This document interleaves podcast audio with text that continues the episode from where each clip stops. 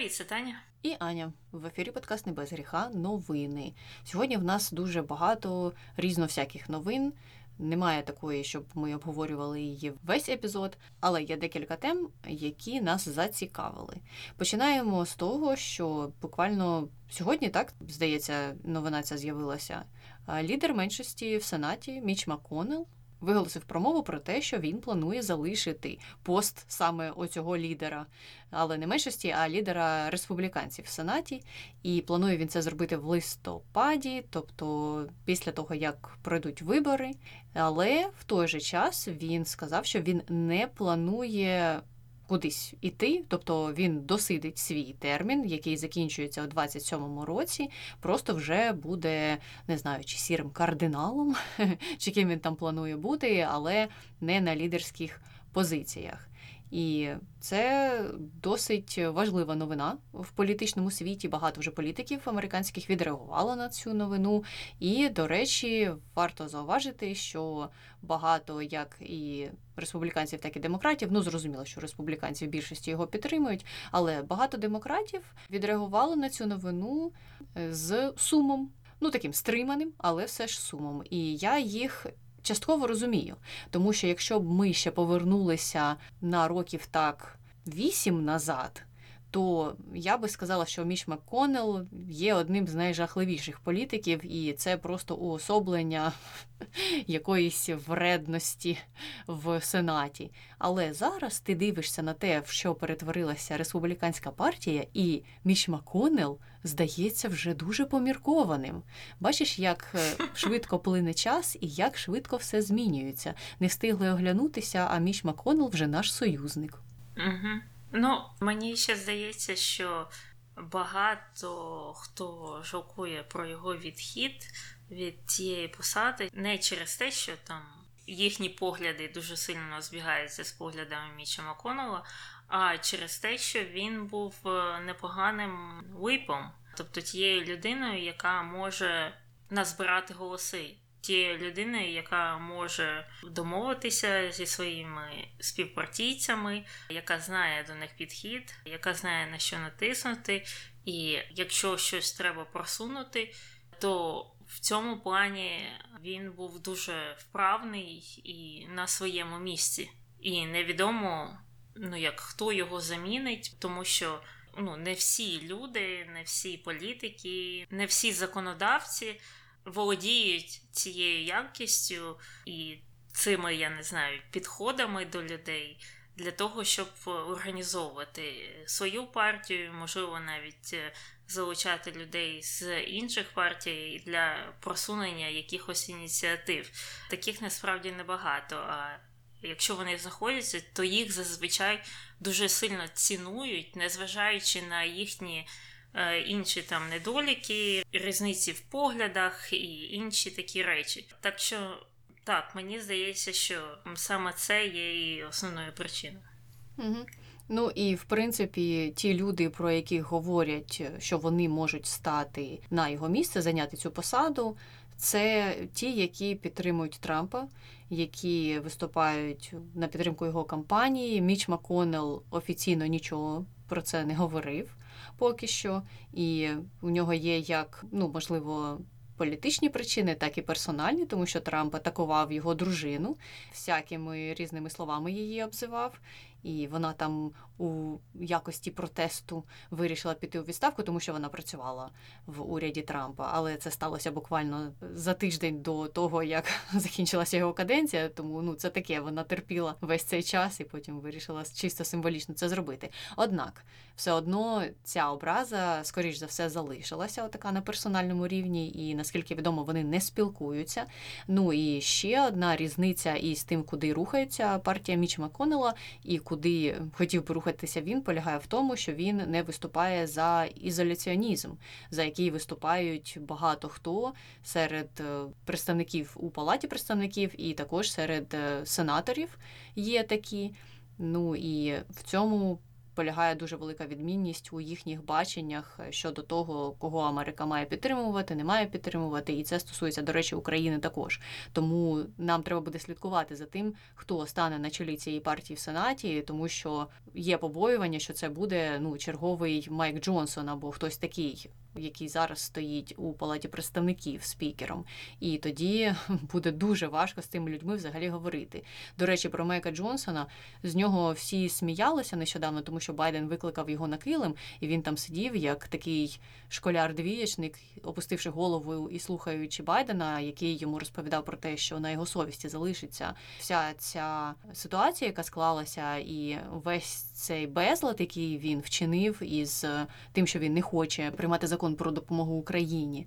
Е, він сидів, нахнюпившись, такий слухав, слухав, слухав. Потім після цієї зустрічі парламентарі вийшли і доклали журналістам, що це все було дуже продуктивно, і що є якісь суви, і що більшість парламентарів із обох сторін погодилися, що треба ж рухатися в позитивному напрямку, в сенсі, що треба фінансувати Україну. Майк Джонсон промовчав. А сьогодні вже почали з'являтися новини про те, що він поки що не планує змінювати свою думку. Я не знаю наскільки це відповідає реальності, і можливо він просто так е, хизується тим, що я не гнучкий, і мене ніхто не може прогнути, а потім через два дні скаже, що він сам до цього прийшов і тепер сам вирішив допомагати Україні. Побачимо, у мене є надія, що все ж таки щось станеться позитивне, але вони скоро вже виходять з канікул і мають щось вирішувати. І побачимо, чи винесе він все ж цей законопроект на слухання в палаті представників. Ну і від Майка Джонсона рухаємося далі до його кращого друга, якого він, до речі, нещодавно відвідував е, в його резиденції. А саме я говорю про Дональда Трампа і новин пов'язаних із його багаточисленними судами. Як ми знаємо, для нього всі ці перипетії не є позитивними. І нещодавно суд виніс вирок йому по одній із справ про те, що він за цивільне шахрайство має заплатити це навіть не штраф, а це як відплата, чи як це називається. Зараз е, я трохи поясню. 454 мільйони доларів. Це все пов'язано із його діяльністю в Нью-Йорку, з діяльністю його компаній і з тим, що вони вчиняли фінансові махінації для того, щоб отримати собі вигідні умови для кредитування своїх проєктів. І от за рахунок цих фінансових махінацій сім'я Трампа здобула багато грошей, потім вклала ці гроші в нерухомість, в інші свої проекти, здобула ще більше грошей. І от е, слухаючи докази по цій справі, суддя вирішив, що раз вони за рахунок першочергових махінацій здобули собі такий величезний капітал, вони від цього капіталу тепер мають повернути гроші, які вони здобули нечесним чином. І ця справа вийшла на 454 мільйони доларів. Але команда Трампа вирішила схитрити, і вони, подавши апеляцію, думали, що таким чином також зможуть відкласти оцю умову, яку виніс суд, коли визнав його винним у справі про шахрайство, про те, що він має ці гроші покласти умовно на рахунок, і там вони будуть чекати вже рішення по апеляційній справі. Отака там була умова, а Трамп не хотів це робити, і вони думали, що вони зможуть цього уникнути. А от сьогодні буквально суд постановив, що ні. Він все ж таки має внести ці гроші і потім вже очікувати рішення апеляційного суду. І Трампу це не подобається, тому що сюрприз-сюрприз цих грошей в нього немає. Тому йому треба буде або брати позику, не знаю в кого там якихось друзів чи у фінансових установ, або продавати якесь своє майно. Ну і звичайно він цього не хоче робити, тому що він буде виглядати якимось лузером в цій історії. Ну або як там було, як тільки було винесено це рішення, якась там жіночка, яка є жінкою друга Трампа чи якогось його знайомого, вона в онлайні пішла збирати гроші, започаткувала збір на оцей от штраф, на оцю от виплату. І там, до того як його заблокували, там я бачила, назбиралося вже 300 тисяч доларів. І е, я бачила, що ну, більшість людей, звісно, давали там 5, 10, 20, 25, але були люди, які давали 5 тисяч доларів. Але ці гроші підуть назад. Якщо кампанію заблокували, якщо цей е, фандрейзинг заблокували, то вони повернуться назад тим, хто робив ці виплати. Однак у нього ще ж була одна альтернатива збору коштів це оті золоті кросівки, які він презентував нещодавно. І там люди теж витрачали великі гроші на те, щоб купити ці дешеві неякісні кросівки, які ніхто в житті не буде носити. Ну або, можливо, вони будуть носити, я не знаю добре, не буду за всіх казати. Однак виглядали вони дуже дешево і неякісно. І там вже були просто кросівки, а були кросівки лімітованої версії. Це з його підписом. Е, їх там, здається, було всього до 100, щось таке 50. І що ти думаєш? Їх розібрали. Ти кажеш, що вони страшні, погані, але їх е, на тій конференції кросівковій їх хтось купував. Тобто там якийсь попит був. Я не знаю, чи це його були фанати, чи це просто люди, які е, колекціонують якісь кросівки. Я не знаю. І до речі, коли я побачила їх, я подумала, що ну, якщо б мене спитали, попросили уявити кросівки, які б випустив Дональд Трамп, я приблизно таке б саме і намалювала. Ну, головне, щоб побільше золота і його ініціали.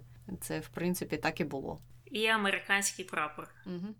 Ну і раз ми вже на темі Трампа, буквально сьогодні вийшла стаття на Washington Post про те, як е, змінилася, начебто, на їхню думку, риторика Зеленського щодо Трампа. І вони в цій статті пишуть, що от е, раніше він був е, більш дипломатичний і якось намагався обминати кути, які стосувалися Трампа.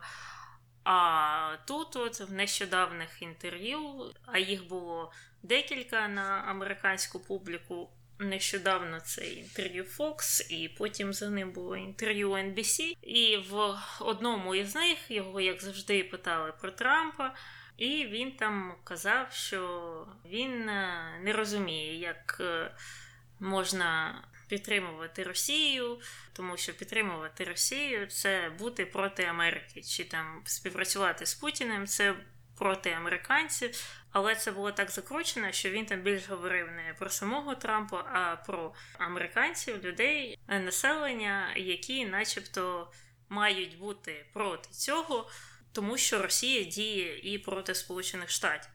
Це отак от було закручено, і вони там писали, що через оці от е, затримки фінансування, а ми знаємо, що ці затримки вони е, спричинені е, здебільшого Трампом, що це він ставить стоп на це. І не хоче, щоб приймали будь-що, щоб могло піти на користь Байдену. То, начебто, оці його дії викликали таку зміну риторики що раніше якось вони намагалися, можливо, тримати якусь відстань, якусь е, нейтральність, е, хоча б щоб вона виглядала як нейтральність. А зараз вони, начебто, як на це забили повністю і вирішили, що треба більше висловлювати своє незадоволення діями Трампа. Не знаю, чи це події, чи ні, чи це на користь, е, чи як воно там виліється, але якщо дивитися чисто статистично і чисто соціологічно, то це можливо і непоганий крок в будь-якому випадку, тому що ну, у Зеленського більше підтримка, ніж у Трампа всередині Сполучених Штатів. І у нього взагалі більша підтримка, ніж у Трампа і Байдена разом взятих. Так що він, в принципі, має певну авторитетність і це дозволяє йому говорити такі речі. Чи образиться там Трамп і буде діяти якось ще гірше? Не знаю, побачимо, що він там буде коментувати далі. Ну, мені здається, куди вже далі ображатися. Він і так виступає поки угу. що кулуарно, але все ж він це робить за те, щоб не було фінансової підтримки України. І що він ще гірше може зробити? Зустрітися з Путіним і поцілувати його в якесь місце. Ну окей, він це і так зробить, якщо він прийде до влади. Ну тут можна і не вангувати дуже сильно це станеться. Тому мені здається, що в нас е, влада зрозуміла, що в принципі його погляди очевидні, і немає ніякого сенсу в тому, щоб співати йому якісь оди чи дифирамби. І мені здається, знаєш, що ця стаття вийшла трохи запізно. Вони могли її випустити навіть рік тому і, можливо, більше, тому що ці настрої були ще тоді. Вже ж Зеленський давно запрошує Трампа, ну так, з сарказмом приїхати і подивитися, що відбувається в Україні. І цих запрошень, мені здається, було мільйон протягом того, як почала відбуватися інвазія, і протягом того, як Трамп почав давати свої дикі заяви час від часу щодо України. Тому так все логічно для мене, і мені здається, навіщо підтримувати цей незрозумілий нейтралітет, якщо одна зі сторін вже давно дає зрозуміти, що вона не стоїть на стороні України. Це ще знаєш, можна було зрозуміти, коли Зеленський розмовляв із Трампом під час того ідеального дзвінка, як каже Трамп, і що тоді багато чого залежало від рішення Трампа, і треба було його задобрювати, і це чутно в тому діалозі. Але зараз, ну, в принципі, це не має ніякого сенсу. Ну так, побачимо. Ми ще не чули реакції ніякої від е, Трампа, і в принципі він ніякий не реагував на ті запрошення багаточисленні. Тобто він уникає цієї теми, принаймні е, публічно, так е, точно. Хто не уникає, це його сини. Божевільні. Так, вони постійно там якісь жахливі речі про Україну говорять. Але знову ж побачимо, в яку гру він намагається грати.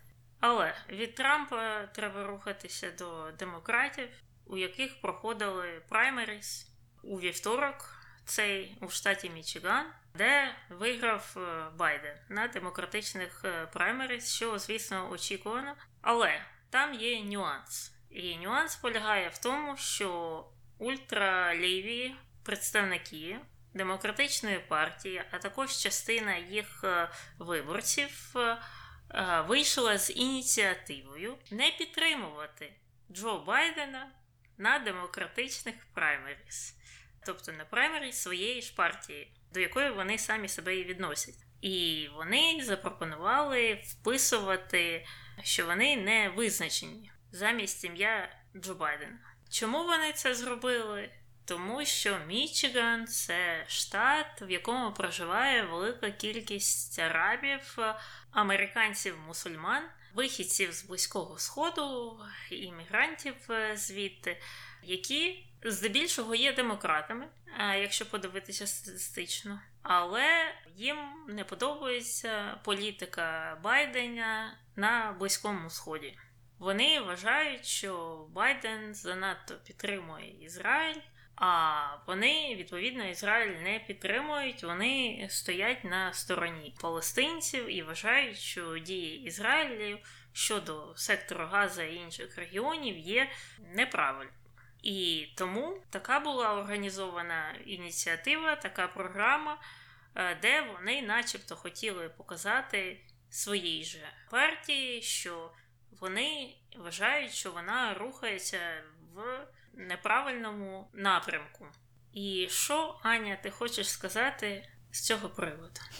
У е, мене дуже змішані емоції. Змішані, тому що з одного боку я розумію, що я не експерт в питаннях конфлікту на Близькому Сході. Я не можу нав'язувати людям свої емоції, бачення цієї ситуації. Можливо, в мене воно поміркованіше, неможливо, а точно.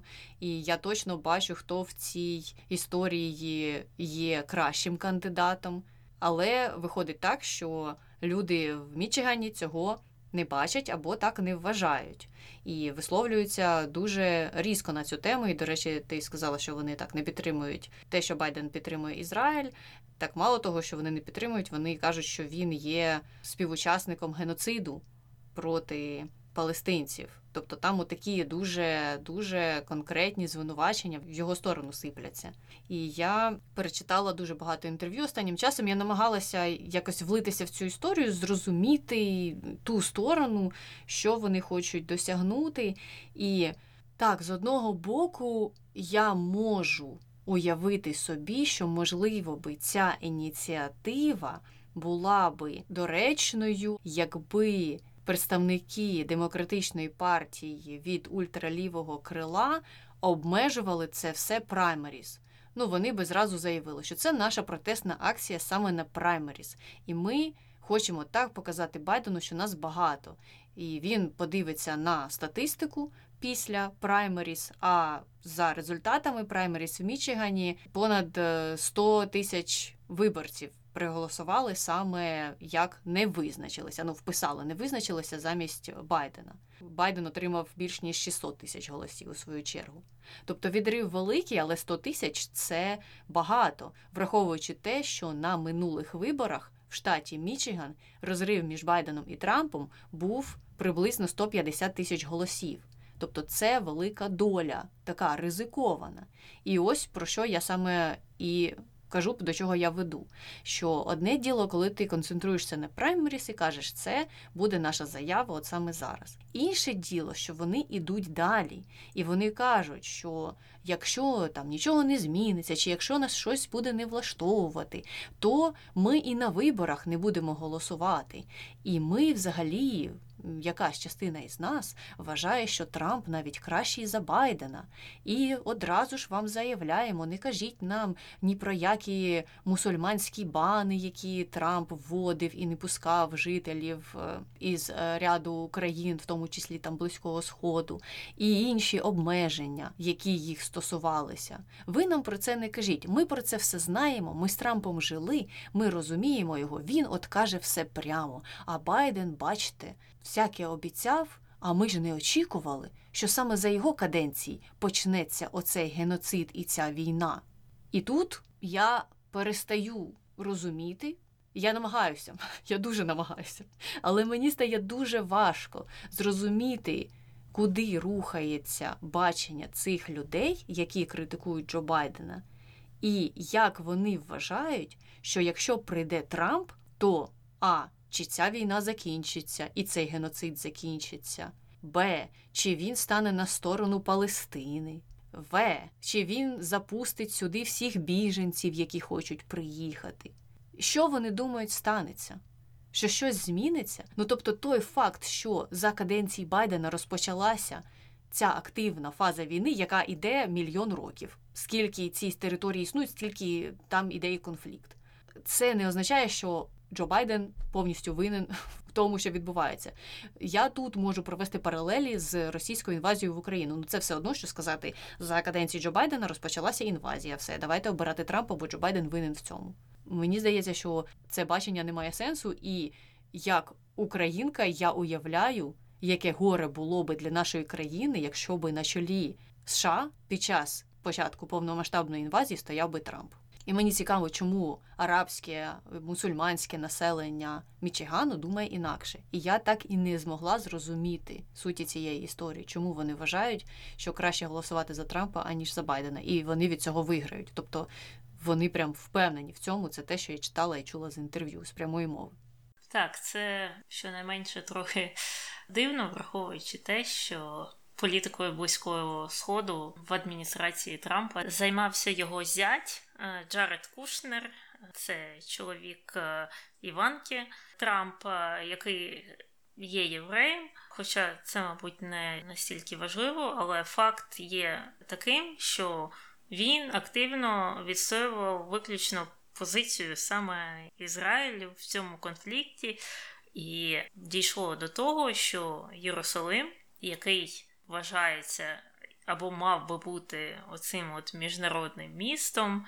А чому міжнародним? Тому що багато релігій, багато е, націй е, вважають, що вони звідти пішли, їхня культура, їхня релігія, все. Так, е, вони ж його позначили як столицю Ізраїлю.